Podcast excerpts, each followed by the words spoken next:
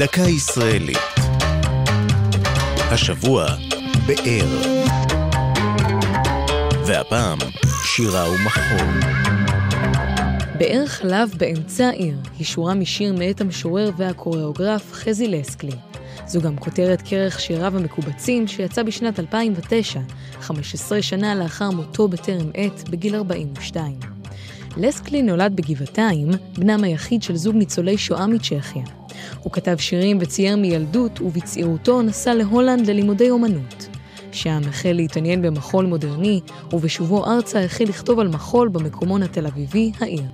בין היתר היה חלוץ גם בכתיבה גלויה ללא התנצלויות על קהילת הלהט"ב, שהוא היה נציג בולט שלה. בה בעת עסק לסקלי בקריאת שירה מסוגננת, והרבה להופיע בפני קהל.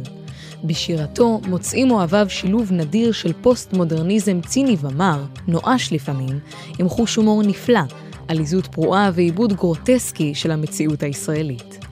וכך כותב לסקלי, שירה יכולה לבנות בית מגורים, בית חולים, בית ספר, בית סוהר, בית כנסת, אך היא מעדיפה לגלות באר חלב באמצע העיר.